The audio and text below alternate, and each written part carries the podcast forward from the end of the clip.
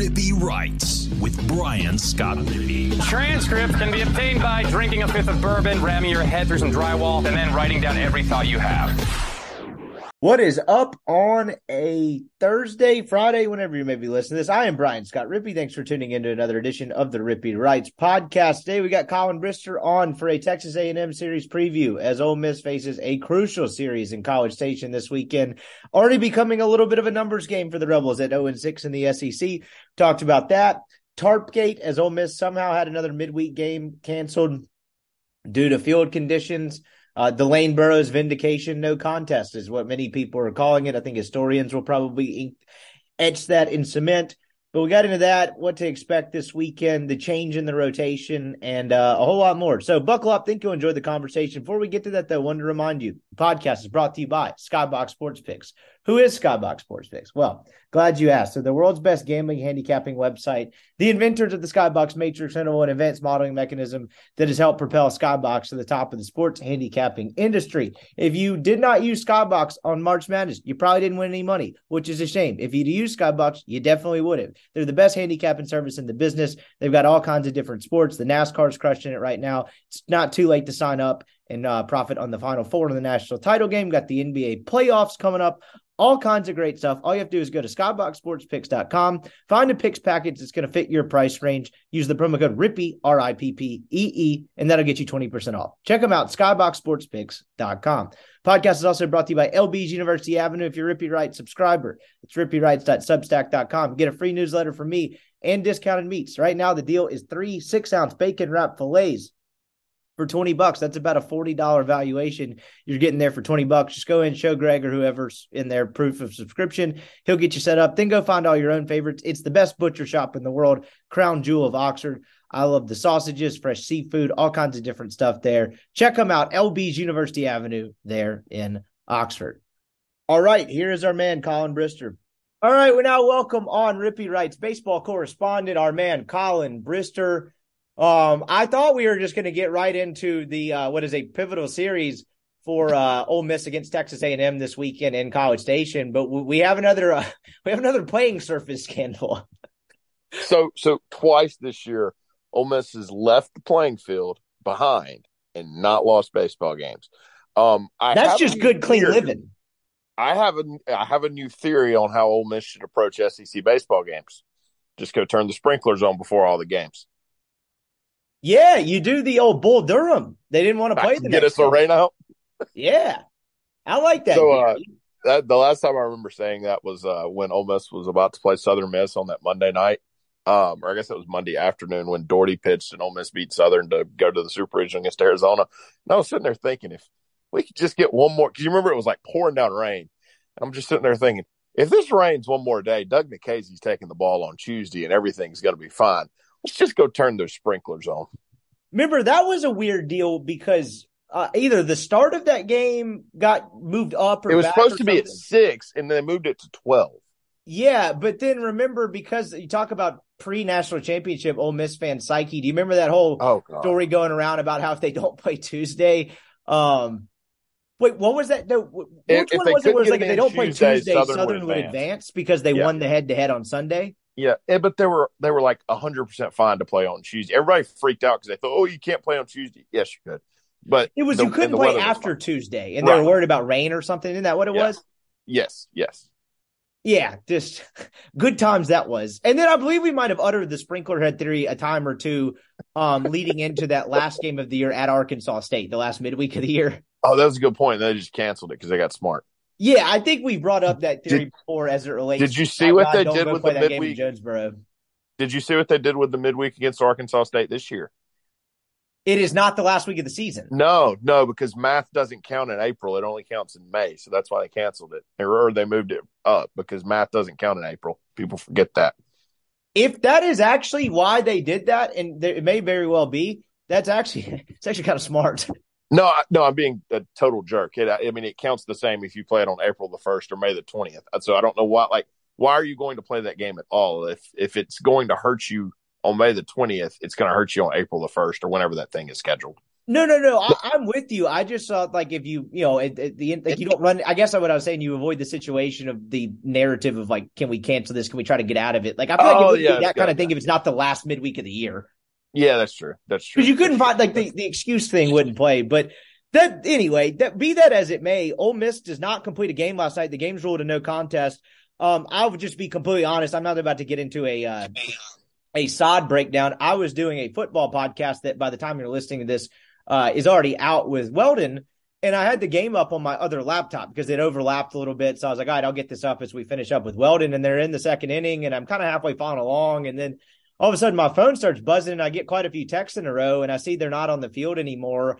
And I noticed the McCants play, like just kind of like, I won't say subconsciously, but I was like, oh, that was kind of weird. Or in the game where it seemed like he slipped up a little bit. I did not see the fateful play that ended it, where it was, uh, who was it that went to go get field the bunt? Braden Jones. Yeah, yeah, Braden Jones, and he slipped. That ended up calling the game.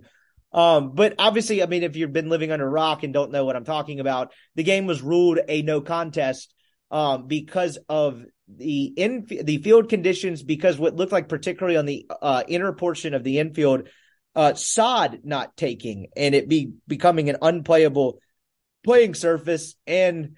I don't really know how to react to this. I kind of joked at the top that it's a scandal. It's not really a scandal at all. It sounded like actually a pretty responsible decision making from the umpires, the head grounds crew, and the two managers. Because once I saw the Braden Jones play kind of slowed down, I was like, okay, that actually is real bad. Like that, Yeah, that no, looks no. like your worst nightmare on like an NFL field where you have the long cleats and they stick in the ground and you got a guy knees twisted. What did you think of the situation? Um, so for clarity's sake, I I was not following. I did not know it happened until about 30 minutes after we had a doubleheader last night. Um, so I see on Twitter it's like that's baseball game canceled for sod, and I'm like, hold on, what? Sod. yeah, like excuse me. Um, I do think I I, think I genuinely mean this. I think Mike it after the Braden Jones play, like regardless of what the umpires said, I think he was close to taking his dudes off the field.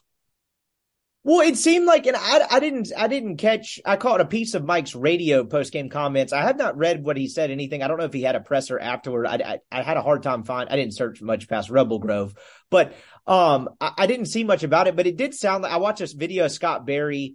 Um, I, I read a transcription of Mike kind of describing the situation because Mike said the groundskeeper had mentioned it to him before and then at some point was like i really i'm not sure i feel comfortable with this and that's maybe when it got stopped. I don't know who initiated it with him or the umpires it doesn't really matter. But point being it sounded like both coaches were perfectly cool with that being the case. Like it seemed like everyone was in unison of like hey hey this just isn't going to happen.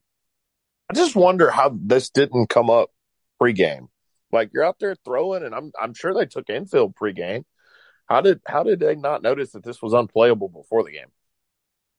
That's a good question. I, I guess you don't necessarily know how it's going to take in game action. The area in question where Braden Jones went to go field the bunt. Look, I know you have bunts in a baseball game, you have dribblers, but that's not like a heavily trafficked area. Sure. You know what I mean? Sure. And so, like, maybe if the outfield's fine, this I'm just completely guessing here to respond to your question because it's an interesting one. Like, maybe if the outfield's fine, you just kind of say, okay, maybe we can get around it and it's not that bad. But I, that is a good question. Like, you take infield on it and you're like, you probably had an idea. I'm guessing it wasn't it, clear yeah. cut enough and they gave it a try. And then a couple dudes slipped and were like, hey, we, we can't do this. Yeah, no, I'm sure that's what happened. Um, no, just kind of interesting and coincidental. Um, almost kind of needed that game though, like to get some pitcher some work and and whatnot. So it's kind of unfortunate they didn't get it in. But now they head to College Station, and uh, you know, we we we did this all last year, but it's it's truly is a pivotal series. I mean, you you you have to figure out a way to get two wins there against the A and M team that's not very good. You're right about the first part of what you said, but ca- counterpoint, it was not going well for the Rebels on the mound before it got canceled. Uh, True. Tookoian did not last very long. They had some walk issues. So, did the canceling of the game prevent further self confidence deterioration between the No. old pitchers? I just thought of that hot take out loud, and that's why it No. sounded so terrible. Thoughts? Did did Mike freeze the grass um, on his own? Have you thought about that? Did, did that Mike maybe made a call and got the uh, turf destroyed so that uh, his pitchers didn't have to pitch? I that's an interesting question, and I, I don't know if Mike is that devious, but it, I wouldn't put it past him to call uh, the Trustmark Park grounds crew repeatedly in the weeks leading up and say, under no circumstances will you tarp this. Lane Burroughs agrees. Yes, Lane Burroughs vindicated last night. The tarp would have prevented um, the sod not taking after a freeze. Um, honestly, they should have put a tarp on it, kind of like a band aid, and sat there for 45 minutes and so, see if it was fixed afterward. and tweeted the photo at Louisiana Tech. Yeah, just been like all, fixed. We put a tarp over it. But in all seriousness, to kind of like wrap up the side conversation, the explanation I got was that the they had a cold weather the like a Monday the the Monday before the game was played, not the day before, but eight days before, and the sod just never took.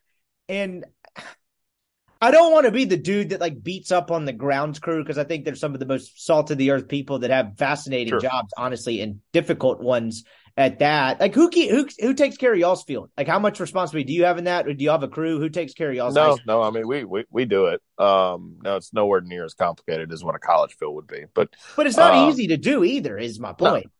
No, no. no. Um, we're high school fields are, are a good many a good portion of high school fields makes it a little easier to have grass and fields so it's a little bit easier to take care of but college fields and pro fields are, are remarkably hard to keep up it is it, it takes a, a lot of work i did something with the reds grounds crew one time for like a little like feature story and i was really amazed at the amount of thought and the amount of care that has to go into it. and it's efficient as well Oh yeah, Th- those dudes have. I mean, I don't even know if this is an actual science. I'm going to sound dumb, but like it's like down to a science. It's like this is what we do. This is how we do it, and they do not deviate. I guess my point is, Trustmark Park, in some ways, in my opinion, just from kind of the little bit of like social media I've viewed in recent years, has become kind of a little bit of a punching bag because they don't have. Remember, you couldn't do the TV broadcast there for a while, mm-hmm. and then they finally realized, hey, we should probably let people that aren't here watch the game and figure this out in some way. And so people had been frustrated by that. And then now you have this sod thing where the sod didn't take eight days later. Again, I'm not a grass guy. Um, I, I don't know how that works. I'm not familiar with uh, the grass community or what goes in with that. But it just felt like, oh man, this is going to kind of lead to more online complaining about how they should not have it at Trustmark Park. Do you have any thoughts about the games at Trustmark Park in general? Um, oh, that is a good point. I hadn't thought about it. I, I mean, oh, look, I'm fine with it because no, for no other reason. The the people in Central Mississippi need to should be able to have Ole Miss and State play close to their home. I wish Ole Miss, quite frankly, would go and play some games at Biloxi like Mississippi State does. I understand why they really don't because it's a little bit farther trip for them, and I, and I understand that. But um, I kind of wish they would go down there some. Um, you know, I, no, I have no issues playing games at Trustmark Park. I feel like this is just kind of a freak accident. It happens. the The TV thing was more egregious to me because this this just feels like something that that just a freak accident. But but to not have you know fast internet, and I and I'm pretty sure that was the reasoning was that the internet wasn't good enough. That that that being the reason you couldn't broadcast games was kind of you know I don't really want to hear that. So that was quite frankly more uh egregious than than last night. And their press accommodations, and I, not, I promise I'm not being a big J journalist and doing the whole complaining thing. Their press box accommodations are absolutely horrendous. Are there is room for like four reporters to sit on the front row, and then if you get a second or third row seat, there are parts of the field you can't see. Like it's it's it, I get it. It's double A baseball. How much media you're going to have, but if you're going to have be like a multi-event thing where you know you host the high school state championships, you host other stuff like no, maybe get a real press box. I don't know. That the high school one is is a little bit more interesting when you talk about games not being there. And, and I'm not arguing this to be clear, but I'll tell you there are multiple high school coaches, uh, like a lot. Again, I don't really have this opinion, but um, I hear it a lot. High school coaches don't want the games there because you can't hit a home run there. Like, okay, like I know, I know. So I covered two years of high school state championships at Trustmark Park when I was starting out uh, stringing stuff for the Clarion Ledger. Yeah. And granted, there were, but there were three other, four other dudes there. I say dudes, people covering the games, and I'd have to get there super early to try to get a seat because I knew if I didn't get there early enough and I got on the You're second row, guess who's not seeing right center? Um, this guy. Like it, it's just Yeah. it's unbelievable, and it's even worse for the Governor's Cup when I used to go down there. Like there was just no shot because you have people getting there two hours later. Like I don't understand that accommodation. Again, I'm not bashing on Trustmark Park. You say no one can hit a home run there. I watched Thomas Dillard Dillard, hit one, hit a walk off run rule shot to right field that I promise you would have gotten out in any park in the was- country, including like probably Yellowstone or Yosemite. Yeah, I was there. It hit the it hit the top of the restaurant, didn't it? Uh, yeah, it, it it wasn't a wall scraper. I'll put it to you that way. It hit the top of the restaurant out there. I, yeah, Dillard's different, but for the most part, like most normal high school dudes aren't running one out of there. No, you're you're right. That actually might. I, now that you say that, not, there's no way I can remember this, but that actually might be the only home run I saw in two years of covering games there. To to kind of underscore your point. Oh no, no, no! It's like an actual number, like two or three. Like when people say that, it's like yeah, Dillard, and I think a kid from Hamilton, like in 2010, before the the bats were uh before the bats were changed. No, it's like it's like less than ten in the last like six or seven years or so. so let's- where maybe would like coaches rather five. play it then? Uh, that's a great question, and that's why I don't have that opinion. That's frankly what I say every time it gets brought up. It's like, well, okay, where are we playing this thing? Um, and now, and I know this is an uh, Ole Miss or State topic. Some say Ole Miss or State because the the field dimensions are a little bit shorter. I was going to Um, ask, is that not the same problem, but it is a little shorter? Well, yeah, but the issue that nobody talks about when they say those things is, um, y'all understand the state championships this year are on regional weekend. So, like, what we doing?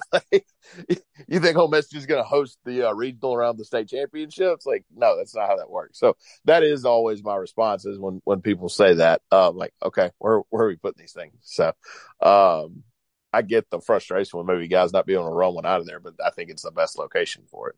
So, but no, Trustmark Parks. I like Trustmark Park. I, I go to Braves games when I'm in Jackson, so I don't, I don't, and I like that Ole Miss and State and Southern play in Central Mississippi for for those fans in the Jackson area, um, because college baseball is a big deal in the state. And I'm, I'm glad more people are able to see it and see the, for you know, usually the case, three really good teams and really good programs. So I'm I'm fine with games being in Trustmark Park. I don't I don't think we're moving them to Smith Wills or anything. I love the old Smith Wills. That was some of my first memories as a kid was going to the Governor's Cup. Is that still up? with my dad? What'd you Is say? Smith Wills still up? Is Smith Wills still up? I, you know, man, I hadn't been to Jackson in a hot minute, which is shameful. I should probably go see my mom or something. Um, but they come up for most baseball game weekends. I'm assuming it's still up. It's an all turf deal now. It, I know it wasn't always that way. But it's been an all turf deal for a long time. I, I assume that's still standing. If, if someone out there has any other uh, evidence to show me Smith Wills is not standing, I'll actually kind of be dumbfounded. That no, you can't go play games there now that you have Yeah. Trust Park available. And everyone's made the the Biloxi MGM Park argument, which that place is awesome. Um, I went down there a couple times, once for a bachelor trip, and uh, we did a Shuckers game, and it was awesome. That place is awesome, and I think Ole Miss should go down there and play that. I know State does it, but Ole Miss doesn't. But the I guess the argument is you can't do either or. There's just no way if you're going to do these showcase games that you're just going to exclude the largest you know metro area in Mississippi. Like it's a both thing. There's like let's not move the gut these Governor's Cup games or the whatever they're calling the Southern Miss game to Biloxi. Like I'm I'm all for doing both, but just the it's not a realistic idea to just be like, yeah, they're going to play in Biloxi, but these three teams are never going to play in the state capital. So, uh, yeah, no, I, I, I echo everything you say. And I assume you're not scrolling on Twitter, but we have uh, this has nothing to do with college baseball. We have some some somewhat baseball breaking news. Um, they're actually going to pay minor league baseball players and not force them into abject poverty now. Oh, and Looks like homelessness? Gonna, that's pretty cool. Yeah, they're going to pay them like around thirty thousand dollars a year, which you know, bunch of twenty eight year old dudes feel like you know, look, it's not great money, but I feel like you could probably live on that versus you know the five hundred bucks a month they were getting. They started doing the the living accommodations thing a couple years ago after they really got taken to task by some media people about it and, and minor leaguers in general about just how terrible the living accommodations are and like you just can't afford to live. And then you started having all these teams like leaking stuff to like team friendly reporters being like the you know the Ast I'm just pick, picking a random franchise, but the Astros paid for their minor leaguers housing and it's a pretty generic kind of nice apartment or whatever. And it's like this is not the flex you think it is. Like you're like, oh, they can live in there now. That's awesome. Like They get air conditioning. they're playing for your double A club and they have a place to live. These people are saints. do you Yeah. do you feed them too? Do you give them a uniform? It's like what what are we doing here? But I am glad to hear that. That's awesome. Um unfortunately, I would uh, assume that part of that comes from gashing minor league affiliates and you know it being like almost half the size of what it is now. But hey, good for them. Um, people aren't getting priced out of the game. Last last Sodgate thing. My only real thought on this is I'm not gonna go because I know so little about how that works, and like if Sod doesn't take, it doesn't take. I get it. I know it's easy to dump on the grounds crew, but all those also, I would imagine if you're a grounds crew guy, the most annoying thing ever would be listening to a bunch of people being like, "This is bullshit. It's a double A ballpark." I don't know what the situation is. It does seem a little ridiculous that a freeze from last Monday um, would affect a game nine days later. But I've also been around enough golf course people that like, hey, when something when you lose some grass it's hard to get it back in a timely manner. So I'm not going to complain about that. My overall take is that's just kind of unfortunate, but it happens. Yeah, no, it just kind of is what it is. Um, I am interested. When do the Braves open up? The M Braves, that would have to be soon, right? They usually open their season a little bit after the big league clubs, which as we record this on a Wednesday, that opening day is tomorrow. Uh, so I'd assume within the week, right? Like, well, how is that going to work? Yeah, that's what I'm saying. Like, are they going to be able to play? Well, um, as we just established, they're minor leaguers. Who cares? That's a good point. Their ACLs are worthless. Yeah, um, exactly. I don't figure a Ronald Acuna being be doing any uh, rehab starts for the uh, M Braves. I was about to say the exact that, same uh, thing. You talk about like how they don't care about minor leaguers, but what if 2017 Ronald Acuna tweak like tears an ACL because the grass in Double A is not very good. Do you think they'd start funding grass and putting a little more funding into the A park? Ozzie Albies slips, and all of a sudden they have turf. They start April, April 7th. 7th. Yeah, they got a little bit, so it'll be fine when they take it. Yeah. So that's been Grass Corner. Glad we got that content out of the way. Now on to what matters: the weekend series against Texas A&M. Um, it's weird. We talk about March. We talk about this team coming off a national title and the regular season just being a baseball season. Then all of a sudden, you might have one of the more important March conference series that I can remember in me- recent memory since we've been doing this podcast. You know, as much as last year, the team got off to a bad start and you're talking about how they need to figure it out. I don't remember one single series because they, they, they would lose two out of three and they would lose two out of three and they would lose two out of three so you, there was still time to make it up. I don't remember one single March or early April series being like, this has to happen this weekend. Now, fast forward, this kind of has to happen for them this weekend. You leave there at one and eight, or God forbid, zero oh and nine. I don't know what we talk about on Sunday. No, that's a uh, really. You got to write point. the obit from a sheer math perspective. Yeah, I mean, look, you're one and eight, and I mean, realistically, you're talking about thirteen and what? Like you've got to get to 14, 16, 13 and 8. Doable, but that's tough. Um yeah, no. They got to win two. Um I think the change in the rotation certainly is to help. Um really really really glad that Mike decided to go ahead and do that. I don't know. I don't think I, in good conscience, can predict them to win two games. Now, will I be shocked? No. Um, but it is it is certainly as must win as it can be from a not a program perspective, but from a making the NCAA tournament and feeling somewhat good about it perspective. Now, I will say, if you leave there, as funny as this sounds, if you leave there two and seven, you probably feel okay about yourself within with the perspective of getting to the NCAA tournament. Uh, no, no, I, I'm with you there. This is a but uh, look, I, I I don't have the pulse of the team anymore from not being at the ballpark every day, but math perspective, that would obviously winning two would be huge. It's, it's weird to say getting to two and seven would be huge. I imagine that's got to help their confidence, particularly on the pitching staff, if they go into another SEC team's ballpark and win a series at this point and look pretty good. Like that feels massive from that standpoint as well. Yeah, yeah, you would think that um, you would have some some confidence after that, and hopefully, if you're Ole Miss, you you look back at the last two series after this weekend, and you're two and seven. and You just say, "Hey, Florida and Vanderbilt are really good um, and they got us, and we were young, we were inexperienced, and uh, we're going to be okay. That's that's that's what you hope you look back and you say after this weekend, and uh, but you're going to have to go play well. Ole Miss cannot play like they played.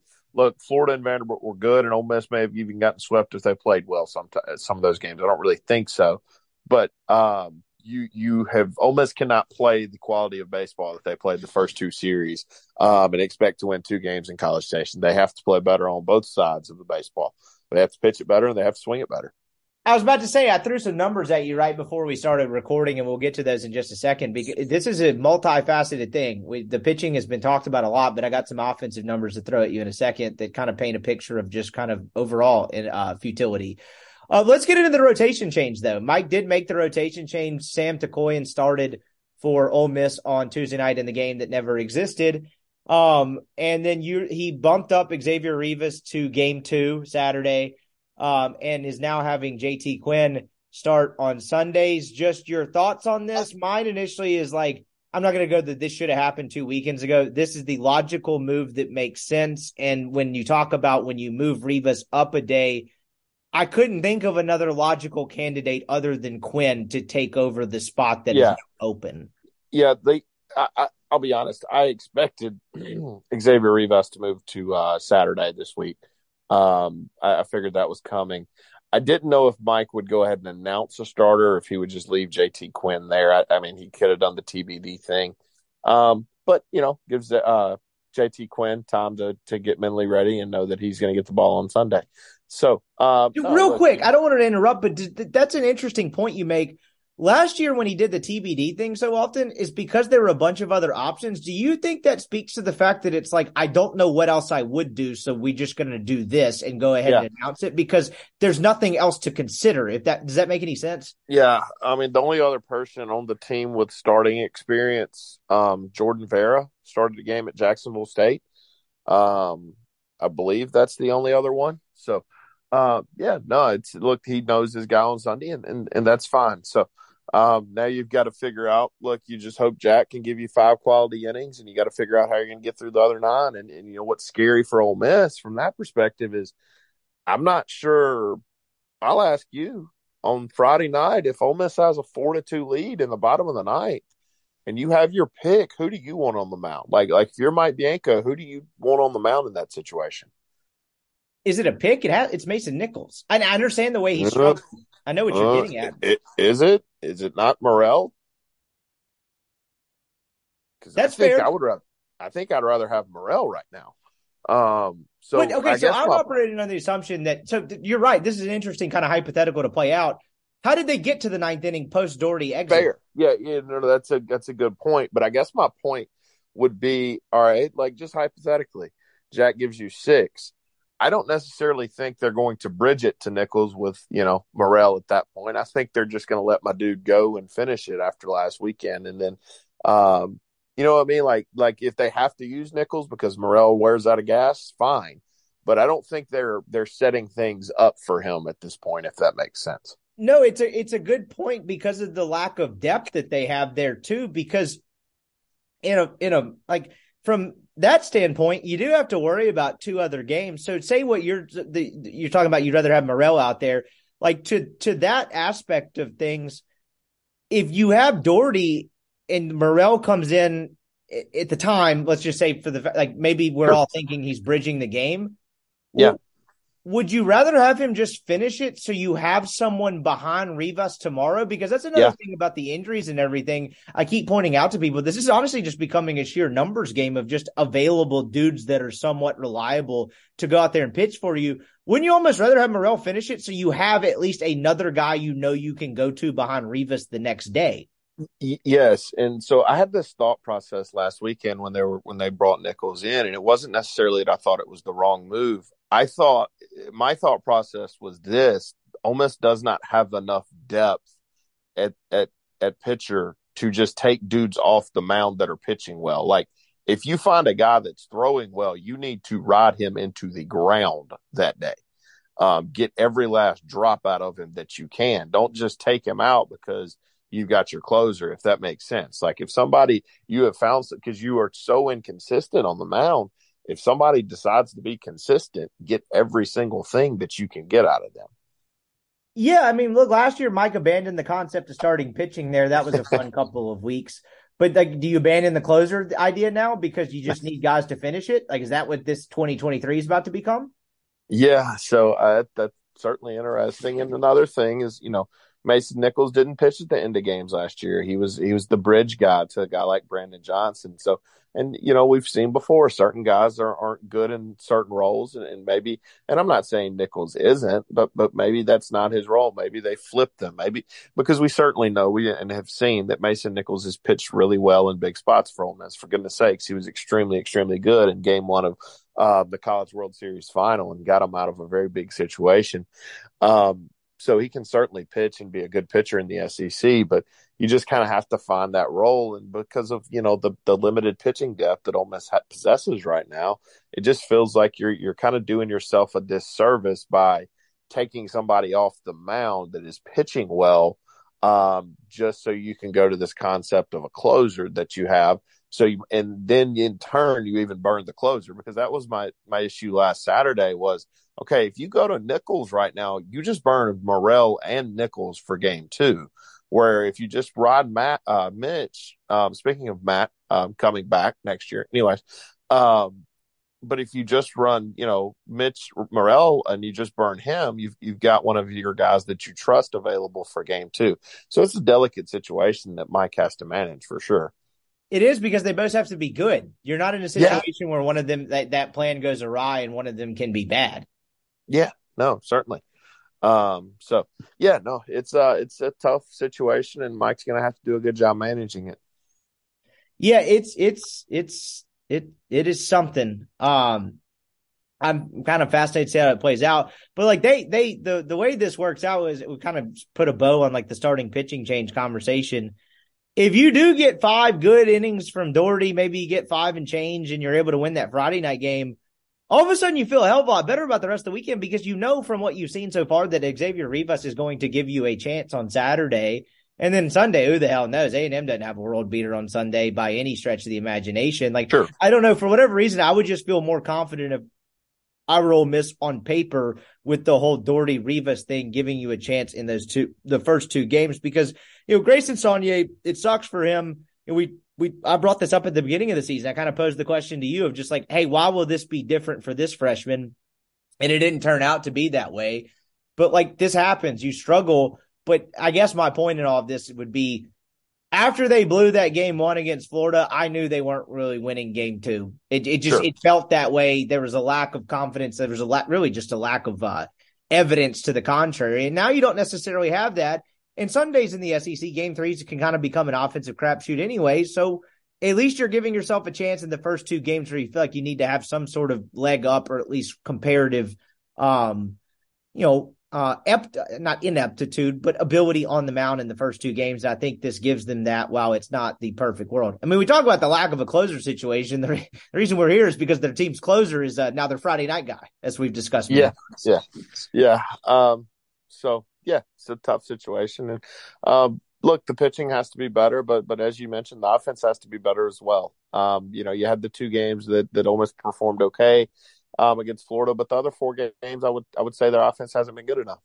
And uh, you know, look, this offense is is one that was recruited to put up runs, and they believed could put up runs, and I still, to an extent, think they're going to put up runs. Uh, but they have to be good. They they really really do. And and you you would think against an A&M pitching staff that's not very good uh, to put it night to put it nicely, um, that they would they would take that opportunity and put up runs. So, um, you know, it's it's going to be a big, big weekend, and certainly nowhere near as tough of a matchup um, as Florida and Vanderbilt were. Last thing on this before I want to get to the offensive side of it, do you do you worry at all about?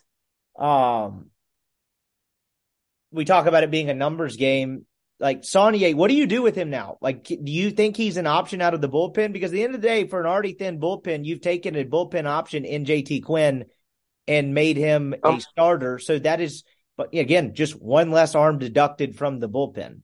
So, so here, here's my question. Um, if you don't use him in the bullpen, the next logical option is where for right now? I have no clue.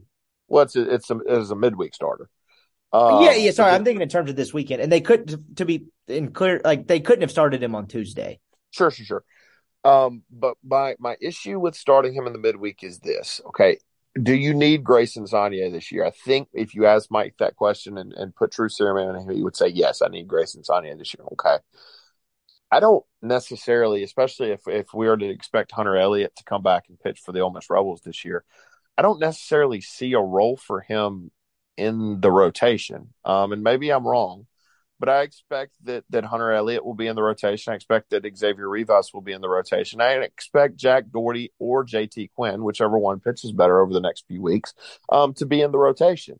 Um, now, if both of those guys uh, struggle, then maybe not. But I, I don't necessarily see a role for Grayson Saunier as a starter in the Ole Miss rotation this year. Maybe, maybe I'm wrong.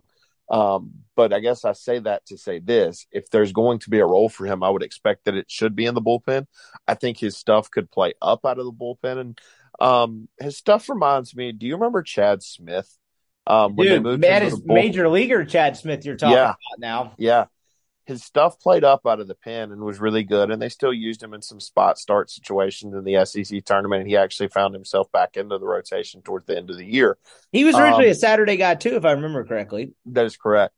Um, but yeah, it's um, I, I think his stuff would play in the bullpen, and I think if he's going to have a role for this team, it is going to be in the bullpen. So I think you have to at least try it there. What year was that? That 2016 yeah, so that was post Omaha, and it was Chad Smith, Sean Johnson, and the Friday guy was Trent Brady Bramlett.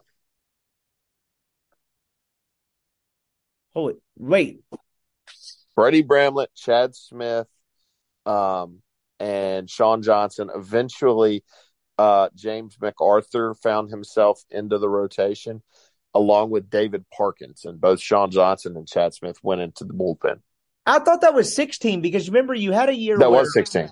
That was 16. Oh, oh, okay, okay. So what was the rotation? This makes this is literally just from mental sanity. What was the rotation in 15 then? Um, it was Brady Bramlett, Christian Trent, and then Sam Smith started on Sundays until they just couldn't do it anymore, and they put Will Stokes in there. And then Sam Smith, I believe, returned at some point damn, I've completely memory hold that season. I just remember him as the, I remember Bramlett was the Friday guy. Uh, actually, Scott Weathersby finished that year as the Sunday guy. I forgot that. But Stokes actually had that good game at Vanderbilt where uh, he did, where Colby Bortles hit that not walk off, but the, what was the grand slam to tie it, and they won in extras, or I can't. Anyway, yeah. doesn't matter. That's a what a blast from the past there. Um, moving on to kind of the opponent, Texas A and M they're one and five in the conference, and they need this weekend just about as badly as Ole Miss does. They are a four run eighth inning in the finale against LSU, away from being in the same position that Ole Miss is uh, at 0 and 6 in the conference. That that Sunday win now looks even larger after they got swept at Tennessee. They didn't really do a ton well in Knoxville. They gave up a ton of runs. They gave up, uh, does that 27 runs on the weekend, and they didn't necessarily hit well. They scored, what did that be, 17?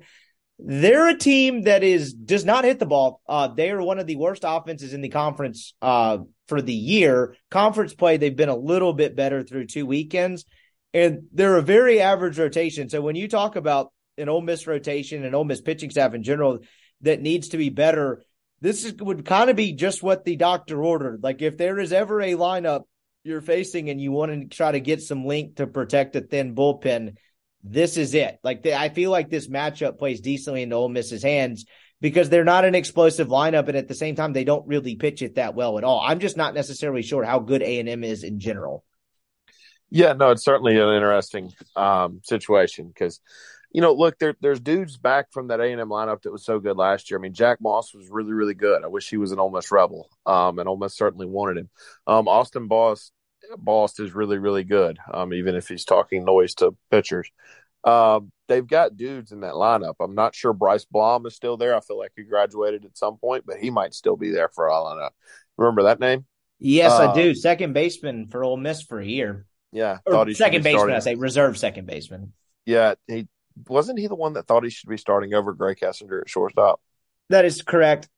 Yeah, good luck with that. Um, yeah, so so they, but they have dudes back in that lineup. Uh, Targac, I believe, is back, and yeah. So, but but for whatever reason, it's not been that great this year, and sometimes that just kind of happens. Um, it's currently happening to the team in Oxford, that where you have guys back that but but aren't, aren't having necessarily great years. Um, so yeah, not not a great offense. It gives you a chance to uh to maybe to maybe pitch it and get your get yourself some confidence because I do believe there is an element of um, these freshmen have gotten the crap kicked out of them and, and, they need something to good to happen for them. Um, and if it does, then maybe maybe they're able to to snap out of what's uh, what's plaguing them. Nathan Dettmers is Texas A&M's Friday guy. Yeah, his split so far this year is interesting. He was the, he was a starter for them on the weekend last year. He's been pretty good for the most part against bad opponents. On opening day, he pitched four and two thirds shutout innings with eight strikeouts against Seattle. Next weekend, he goes six and a third against Portland. I think he allowed one earned run, struck out seven, a couple walks, got banged around a little bit against Louisville, only lasted two innings, was two innings of shutout ball against Northern Kentucky, and then goes six and five against LSU innings, that is, against LSU and Tennessee, respectively. But he gave up four runs against LSU and then nine against Tennessee, despite giving them some length. It's a guy that pitches pretty well against teams that don't necessarily hit well and has been pretty susceptible against any lineup with a pulse. Um, I think I mentioned the Louisville start in there where he only went two. It's a very good litmus test for the Ole Miss offense. Like if you're a good offense, you will knock this guy around and you will score some runs and it will not be your typical Friday night start. Yeah, no, certainly. Um, yeah. I, and Ole Miss I, got to him a little bit last year. I don't remember anything about this game, but they scored four runs on him in four and two thirds innings, and he got pulled. But I've um, I actually that. actually do because I was there. Um, if you remember, that was the game. It was the last series of the year. and Dylan DeLucia, if you remember, the week before had started on Thursday, or uh, no, it was Friday against LSU, thrown like 37 pitches, came back on Saturday and threw like 65 more. And then after doing that had to start against A and M on Thursday. Uh, DeLucia wasn't very good. Uh, that That's was the last right. time he he was that was the last time he wasn't very good for an old for in an Ole Miss uniform. Um, and Dettmer wasn't very good either, but but uh, A and M's offense was able to just do a good bit. Um, and then if you remember, Peyton Chatagnier and John Gaddis got into it with Austin Bost as he rounded second base. John Gaddis gets ejected, Mike Bianco gets ejected. Um, and from that moment forward, Ole Miss decided to play good baseball for the most part. Maybe, maybe that's what got them together. I don't know. Um, but that was yeah, the weekend where you felt like, okay, they have to have a game. They win that uh, Friday game, which was game two, 14 yeah. to six. And then it was like, all right, if Sunday removes all doubt and they didn't because they lost 12 to five. Yeah. Um, because, because five left, I believe Drew McDaniel in there way too long. Um, way too long. Yeah. Or maybe it was Derek Diamond. Either one sounds right. Um, but yeah, it's uh, uh, yeah, I remember that game, and and I don't know. Look, that this offense for A and M is not the offense from last year, and you just hope that that your dudes are able to go out there and pitch well and get some confidence about themselves because, um, you know, look, the schedule for the most part doesn't ease up next week. I believe they have Arkansas coming into town. Um, it's a good quality baseball team, so you know, it's it's look, it's life in the SEC, and and you're zero oh and six right now, and Nobody's going to feel bad for you. You're the defending national champions. People are going to come after you. That's how it works. So you you you just and it's unfortunate really from from that aspect because you're playing and pitching a lot of new kids.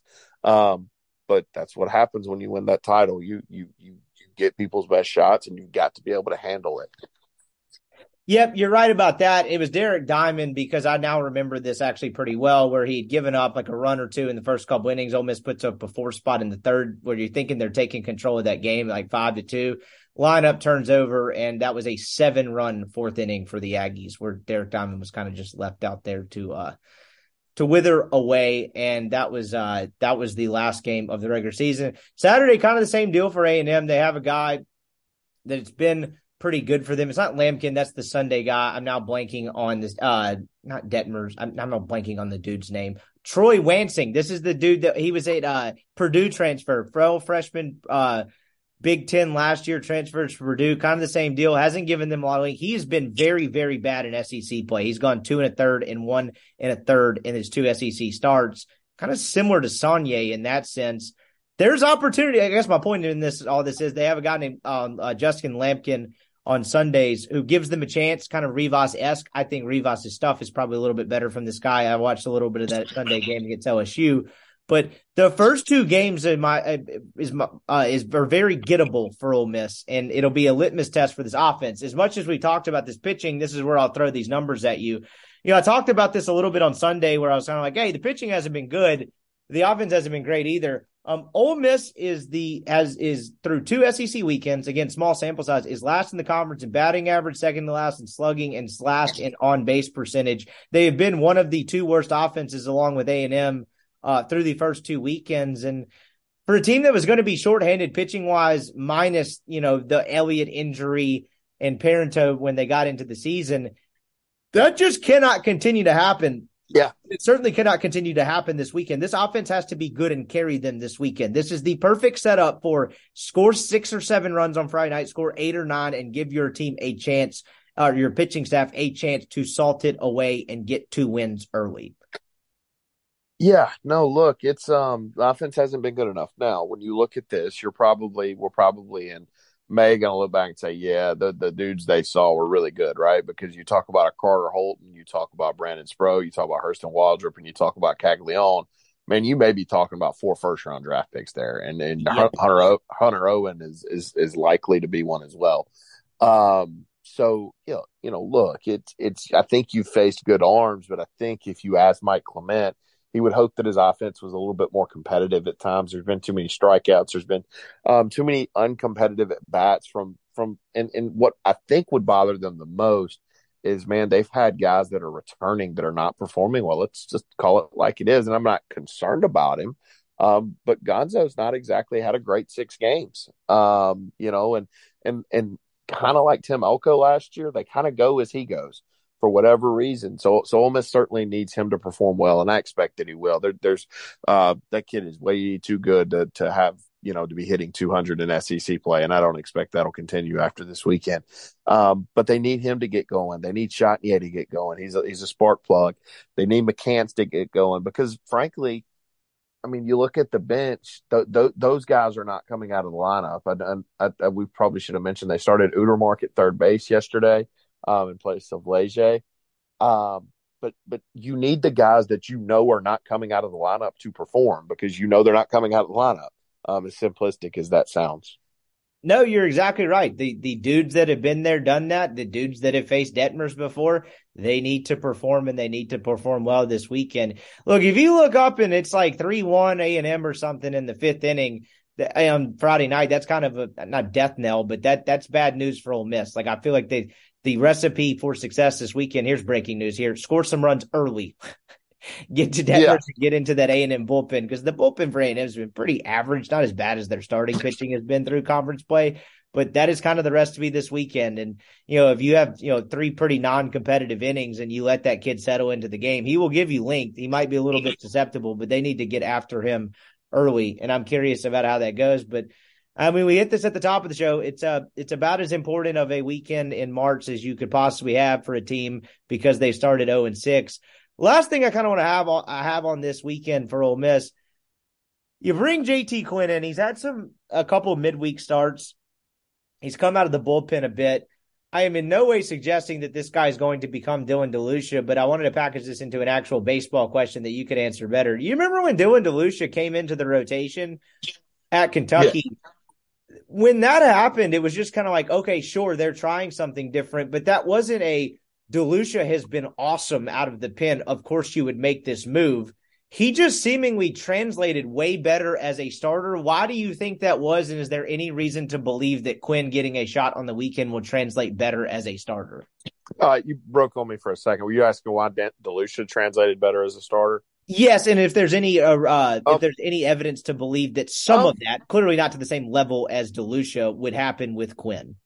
Uh, so yeah, look, this is my uneducated opinion because I haven't seen the the Rapsodo numbers on DeLucia. Uh, but what I believe the reason is is because the look the two seam fastball and the slider that he possessed were really really good, but there is a ceiling to it. Um, one, he's a gamer, right? Like like he's just going to be juiced. And some guys just are more um, creatures of habit, need their routine, and and some of it is like his arsenal is not going to necessarily play up. Like him throwing harder is not necessarily going to help him, if that makes sense. So um, the issue, I, I think I would not issue, but the reason that that I don't know if that's going to be the case with JT Quinn is because look, he's a guy that I believe came into Ole Miss and, and was throwing 95 to 97 miles an hour. Um, so so he he's a guy with pretty good velo and can run it up there pretty good. And I'm not saying the kid can't start. Certainly, Ole Miss has seen him, and Mike Bianco believes he can start, so I believe he can start. Uh, but I, I just don't know if he's going to be the guy that you look at and say, hey, you know, he he just is better as a starter. So because I think he has the stuff to be um, a good bullpen guy. So so I, I I don't know. I think it may be a little too early to know. Uh, but but the reality is, Ole Miss just had to make a change. Uh, they and, and look, you you couldn't trot the kid out there on Saturday that that after you lose on Friday night that you got to go. You talk about Saturday or game two being very so important. Well, man, you got to have one of your best two dudes there, and and Ole Miss, I don't think anyone would argue didn't currently have that. Is there any way you look at Xavier Rivas? He gets moved up as the game two starter. Will go on Saturday this weekend. Rivas' last three starts, he went six innings of one run ball against Purdue. He went five innings and gave up three runs on like a couple, I think it was only like one hit um, against Vanderbilt. And then last weekend, he goes five and two thirds, gives you some length. I mean, particularly from Ole Miss's starting pitching perspective, that is just incredible length uh, given the scale last weekend. and they didn't play very good defense behind him.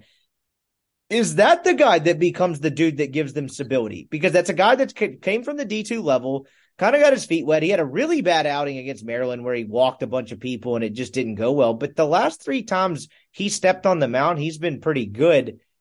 Do you see that as a potential guy that as the guy that becomes someone that stabilizes this rotation? You remember, you know who he reminds me of? Um, and we talked about this team earlier. Somewhat reminds me of David Parkinson. Remember him? Yes, I do. Yeah, it, it kind of just stabilizing feels like a good word. Like he's going to give you a chance every Saturday. Um, now, I what here's what I wonder: when Hunter Elliott comes back, and and you you probably know more than me on this, but I, I do expect that they think he'll be back relatively soon. Um, you you would expect that at some point he may he takes back over the Friday night role. Mike, for whatever reason, doesn't if if he's got two of the same handed pitchers in a line or in a rotation, um, usually likes to split those up. So I am kind of interested to see how you see what I'm saying. Like you, I don't know if he'd want to throw two lefties in a row on Friday and Saturday. So I'm interested when that comes about, what he would do. Uh, but but it feels like right now with, with Jack Dougherty on Friday nights, a David Parkinson situation where you just put him in there and and he, he look he he's been good. He's been in the zone. The stuff is good enough. He shut down Florida.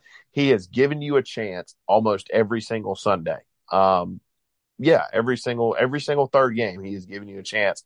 Uh, unfortunately, the last two weeks, Ole Miss has not taken advantage of that chance. So I think, yeah, stabilizing feels like a really, really good word for him. Well, and if that becomes the case and you get Hunter Elliott back, isn't that the best case scenario for this team? It's like, okay, we now have a Saturday guy that's going to give you five and two thirds to six innings and like really give you a chance on Saturdays in game two. And if you pair him with Hunter Elliott, okay, then figure the Sunday thing out. There's been pretty damn good teams that haven't had sure. the Sunday thing figured out. I, I know we kind of went down the road of would you leave Dougherty in the rotation? But Xavier Rivas continues the more and more I think about this feel a little bit more important of a pitcher because if he becomes a viable option on Saturday, wouldn't that allow you to take Dougherty back to the pin and stabilize that a little bit and then you just figure the Sunday thing out with someone else? Yeah, it could for sure. Um, look, if Hunter Elliott masked a lot of issues if he comes back and is his same person, and and I think it's worth noting because I, th- I believe Mike mentioned this in a press conference. Riley Maddox is is maybe a little bit closer to to pitching for the Rebels this year than than maybe they anticipated? Threw 100% bullpen uh, this week. I had somebody mention this to me today, and I don't want to say their name because I don't know if they, they want their name out there. Um, but but knows a lot about baseball and, and, and has been around Ole Miss baseball um, uh, uh for a long time. Um, and he mentioned it, it was a good point. Would you consider starting when when the kid comes back, Riley Maddox, there there's not but one way but to control um, and limit the variables for this kid coming off Tommy John, and it's to start it. I Ooh, give... I like this where you it is you are starting on this day. This is how this happens. You don't have irregular you don't have irregularities yeah. between when you pitch is what you're getting at. Yeah, the, there's there's less variables, and you keep him on a whatever pitch count you you deem necessary. Um, I just thought about that and I'm like, that's a really solid idea. So I wonder if there's there's that thought process because we've seen it plenty of times, you know.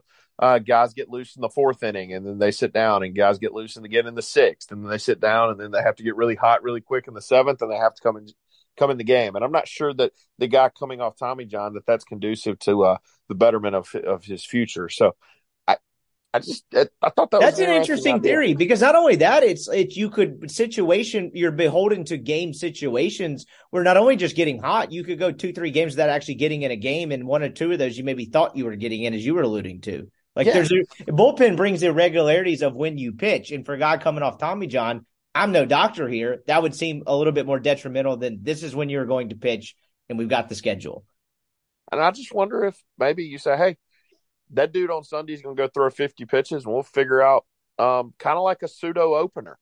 Um, the uh, the podcast forces Mike to use an opener. That's if if this happens, we're taking credit for it, along with the guy that told me. I mean, I don't even really know. We've been doing this podcast like four years.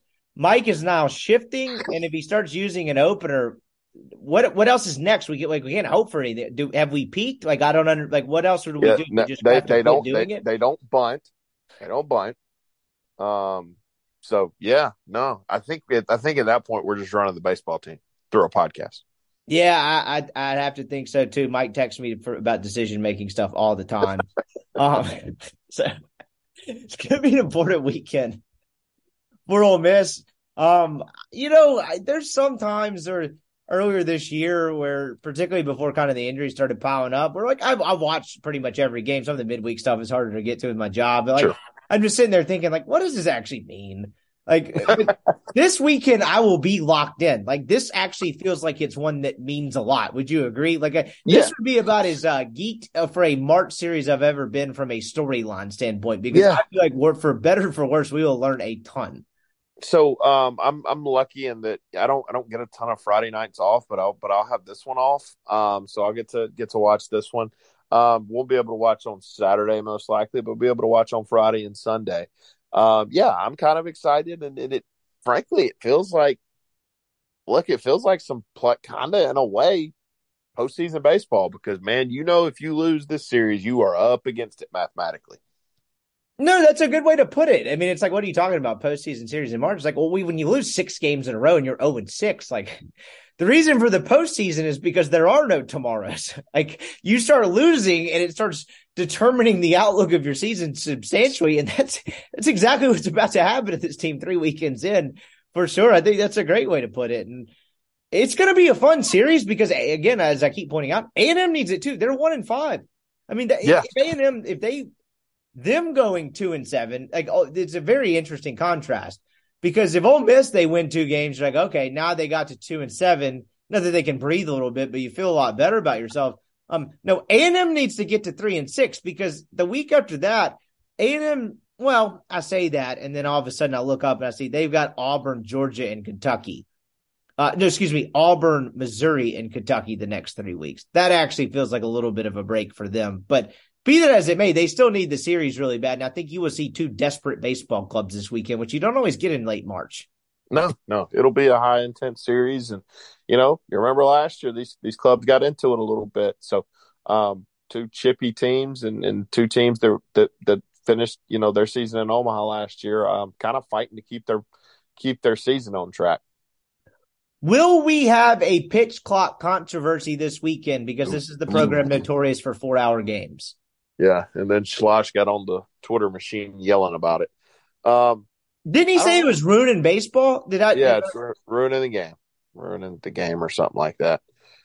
I don't know. I don't know. Maybe don't make baseball take six hours slash. I don't know. And I think he does a really good job. He's a really good coach. and For the most part, he's a pretty good dude. But like, come on, man. Like you, you're the reason this thing got put in.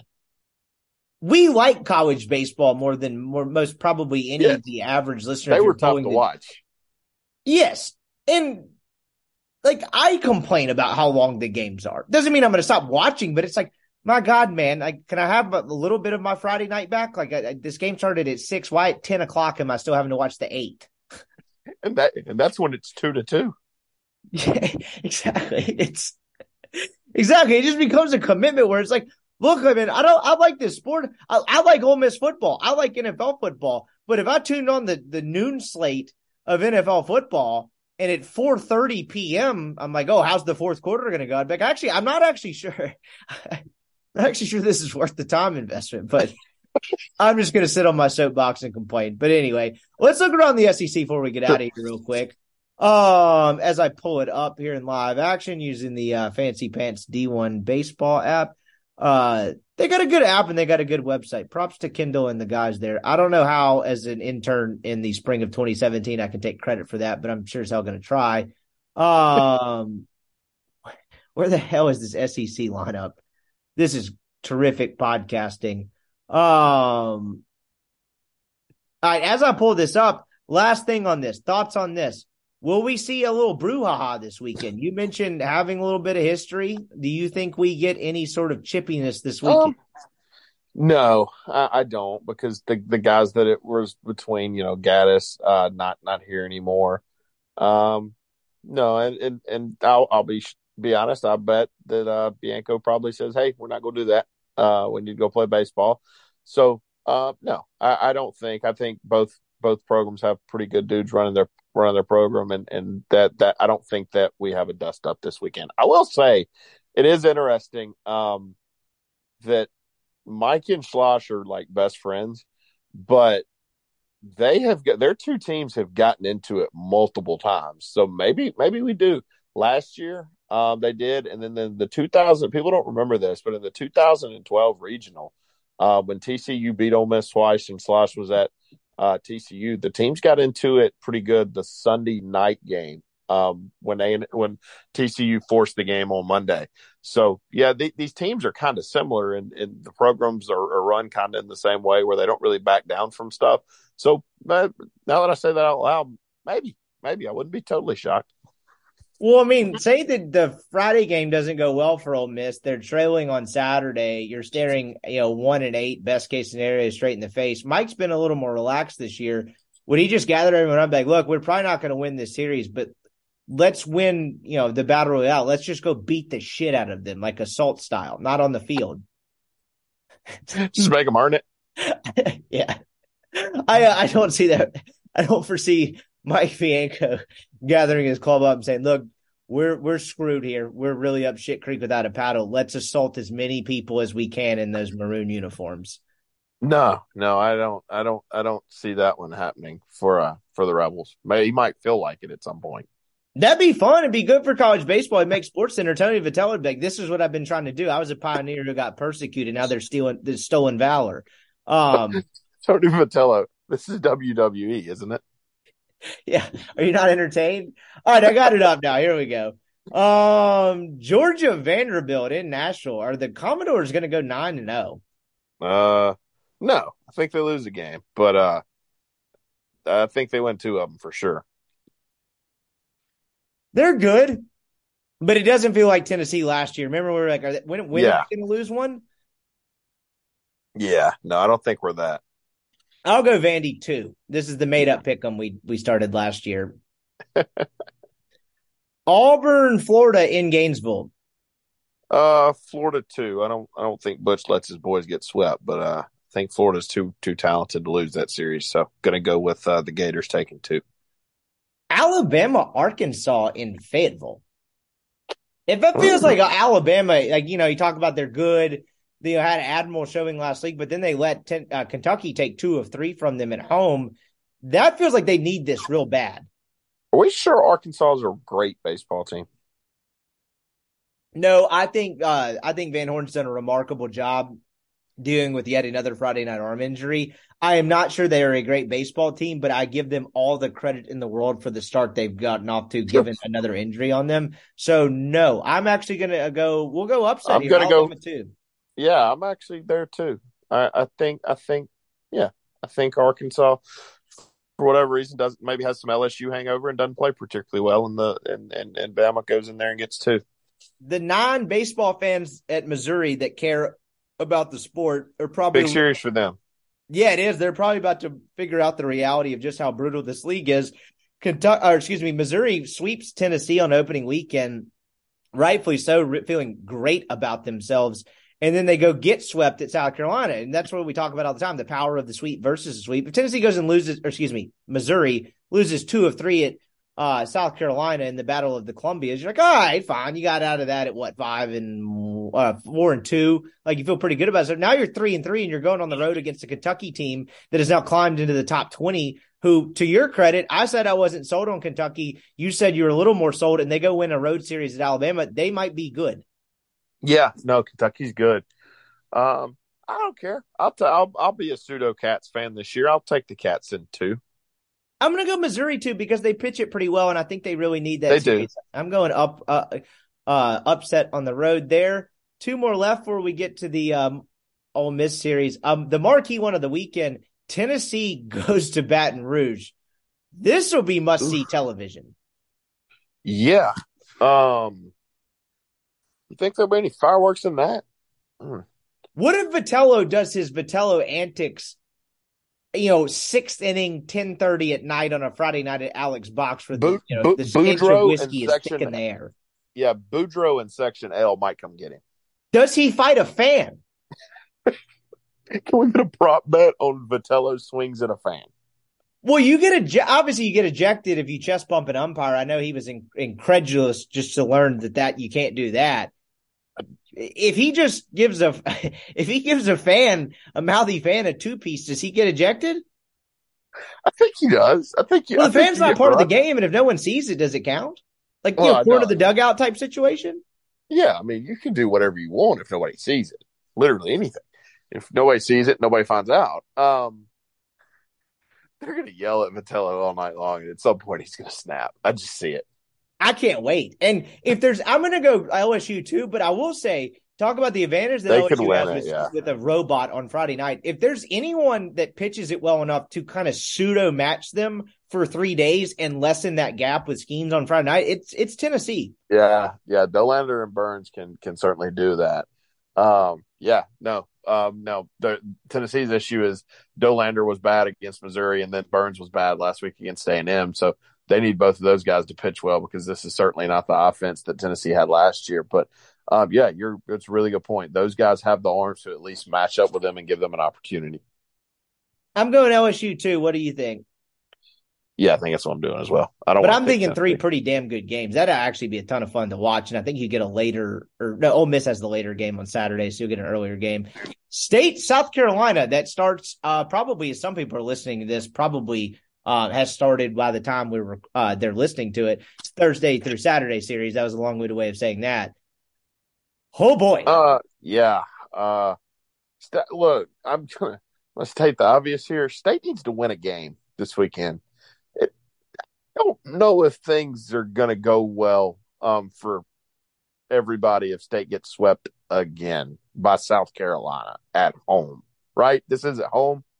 Yes, this is in Starkville. South Carolina is 6 and 0 in the SEC. Now that has come look, I'm not knocking anyone um, for starting 6 and 0 in this conference, but that has come against Georgia and Missouri, right? They haven't really faced a premier club yet. I'm not saying State is the premier club. I'm just pointing that to say like how good is South Carolina? I think they are a pretty good team. I think they pitched it pretty well. They've got some guys co- returning from last year's team that pitched it pretty well. I'm not sure how good they actually are, but they're competent and state has not done well against well really anyone that that's competent this, this is a uh talk about tennessee lsu being kind of must see tv from like a entertainment standpoint and probably pretty great college baseball this has like does this turn into a circus or like a burning dumpster fire type must see tv this, this could get real weird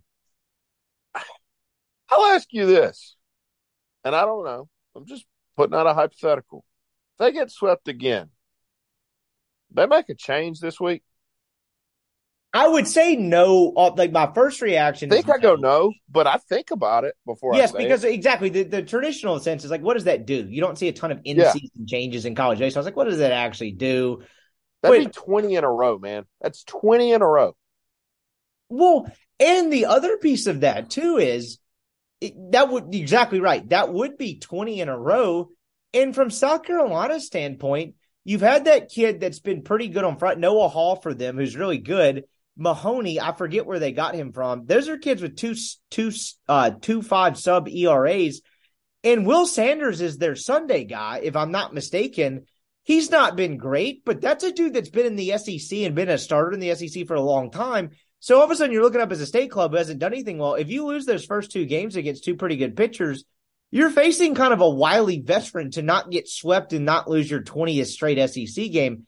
That sounds like a house of horrors to me. Yeah, that uh oof. you need to win one of those first two, right? I think if you lose the first two, you're screwed. Because like if you lose the first two, like your kids are like so mentally toasted at that point. Yes, because it, it's it's been since game one at Missouri in early May of the season before since they've won an SEC game, and most of them have not been competitive. Again, I say this every time. This is not like a crap on state corner. I am just kind of dumbfounded um at how this has happened the way it has. Have you caught much of them this year? Because when you look at it, it looks different than an SEC club, and I don't know any other way to describe it, but it it's kind of jarring to watch sometimes. Like, are we talking those bad Missouri teams that they used to have bad? I haven't watched the pitch to state this year. I'll be 100 percent honest. I hadn't watched like like uh, any much more than Ole Miss because just been kind of busy. But I mean, are we talking like Missouri 2014 levels bad? I would say the only difference is they're not as consistently offensively as inept as I remember some of those early SEC Missouri teams being. But they don't have any arms. They're starting the ambidextrous Jurrangelo kid as their Friday night guy. Can you imagine how bad of a spot you have to be in to have a true freshman on Friday night? Um, yeah. and there's really no other option. But then that happens. You're like, okay, they don't pitch it very well.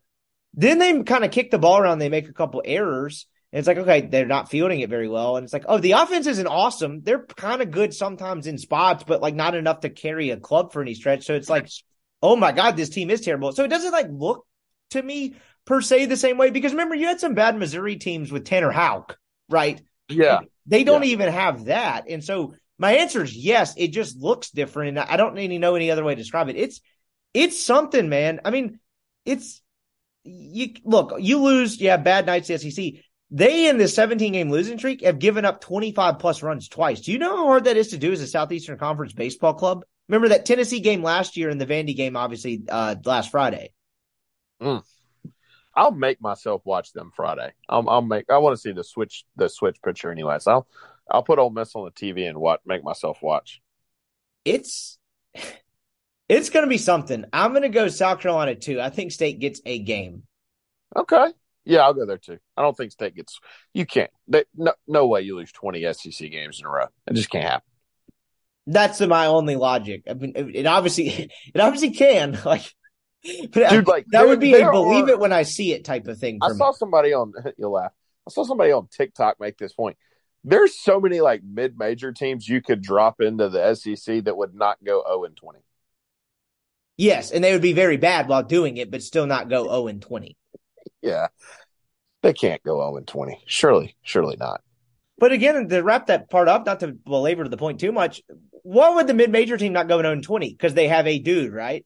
Yeah, and they guess who does not have a dude? State.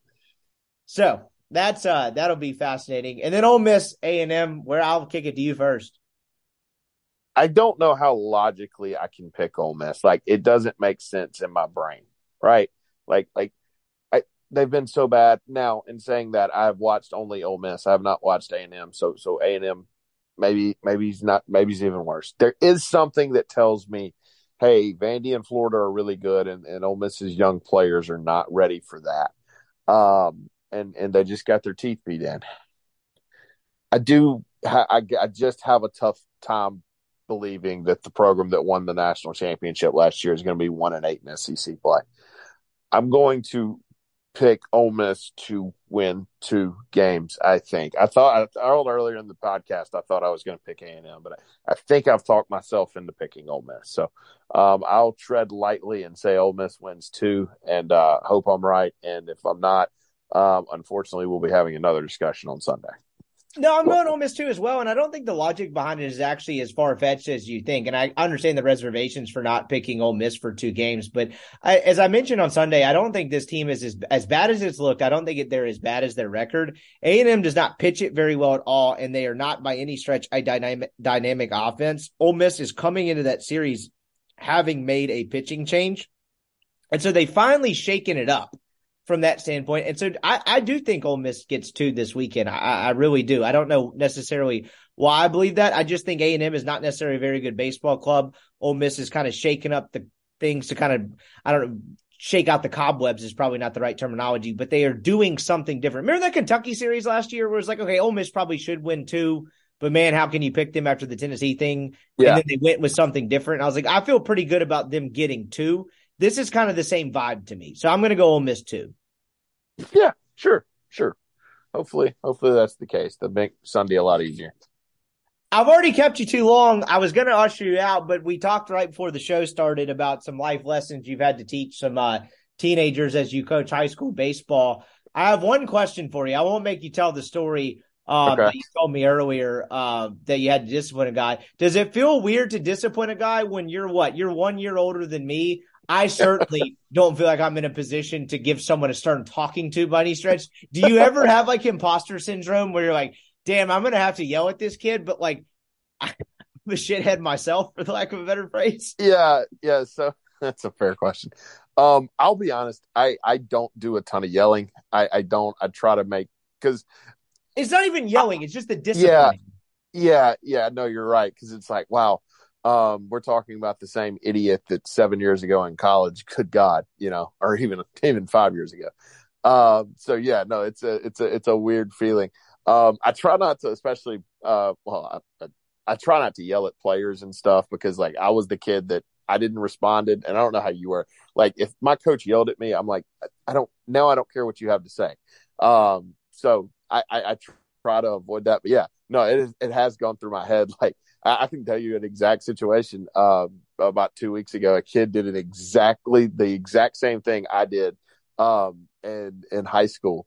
Um, and I'm like, I did this crap 11 years ago, and here I am getting mad about this at this kid. Like this makes absolutely no sense. But uh, yeah, no. Um, I don't know if I'll, I'll be a, a, a good parent or not. That's kind of concerning because I always think, man, I was that idiot once. Ah, I'm totally with you. I was the same boat. Like if someone yelled at me, I'd be like, well, "Who are you, dude?" Like I was that smart ass kid that thought I knew everything, and so I was the same way. And like I, probably a story for another day. I was skating on thin ice by the time I left uh, the old Jackson Academy from a incident at a football game that I had. I did not play football. Um, But whatever. The statute of limitations are up. I ever told you this? I got in school suspension for four days for uh, taking a piss on Prep's tennis courts before the JA Prep football game. Did I ever told you the story? No. They don't have a bathroom on the away side. I was trying to find a shortcut, not miss some first quarter action. So I just kind of whiz in the bushes, and like one of the like I guess campus police officers like, "Hey man, can't be in the bushes," and that turned into a whole ordeal. Then they built a bathroom after that and didn't even name it after me on the away side. Wait, so you had to walk to the prep side to use the bathroom? Yeah, because I, for whatever reason, Jay, uh, J- uh, Mississippi private schools just can't splurge for bathrooms on both sides of their football stadium. So I was like, I'm not missing out on this. I'm just going to go in these bushes. And I was the one idiot who probably got caught by someone peeing in, I would say, heavily clouded bushes. If you're still listening to this, this is that's on you at this point. I have to ask. So, do do JA kids and like prep kids is it is it pretty cordial like or, or n- when not around sports or do they like genuinely dislike each other at all times? No, it's cordial, not around sports. I mean, you get the the the typical high school like territorial stuff, but like for the most part, it's like we all know this is two iterations of the same damn thing, so it's not, it's not that big of a deal. Okay. So, but by the by that point, I, I got a couple other people. This is a story. I, I can't go into the full details because my mom will probably disown me. But uh, I was uh, one of the got. Let's just say that high school kids oftentimes don't show up to their football games totally sober. And my stunt got three other kids pulled out of the stands and made them have proof of them not being sober. So I had three other Oh, no. accomplices, despite me not. There was no accomplices with the uh the initial act. If you're picking up what I'm putting down, Oh. I acted alone, but they then started pulling kids out of the stands, and they're all. Then the other four that got caught are looking at me like, "What? Come on, man." So, um, so, so anyway, saying- I, I don't even know the me- point of that story. I guess the point of that story would be like if I'm having to discipline someone, a high school kid at 29 years old, I'd be like, I'm such a hypocrite because, you know, less than 12 years ago, I'm just doing dumber stuff than this kid's done. So, yeah. So you're telling me you're not in the JA Hall of Fame? Is, is that what you're telling me? No, I uh not. I'm actually going back for my 10 year high school reunion, and I was surprised I got the invite. I'll put it to you that way. Maybe maybe not banned from campus. No, I don't think so. I mean, if they show up and they try to, you know, I don't know, tackle me and mace me or something, I, I wouldn't be surprised. But it sounds like things are going to go well. so. That'll be fun. Oh, man. This has been Collin Brister. I appreciate the time as always, my man. We'll let you go and we'll, uh, we'll heart you Sunday and good luck to you this weekend. All right. Sounds good, my man. All right, that's going to do it for our show today. Thanks for listening. As always, appreciate you tuning into the podcast. Uh, don't normally do this, probably don't do this often enough, but Chase and Neil have a podcast out with a uh, Rebel Grove subscriber who supposedly solved the DB Cooper mystery. It is probably, if you're listening on the uh, Rebel feed, either above or behind this podcast. I cannot recommend it enough. Uh, it is absolutely wild. Please listen to it. Uh, super sharp guy, and uh, I think he might have actually pulled this off. So, uh, be sure to check that out. You'll have a wonderful weekend, and we'll talk to you on Sunday.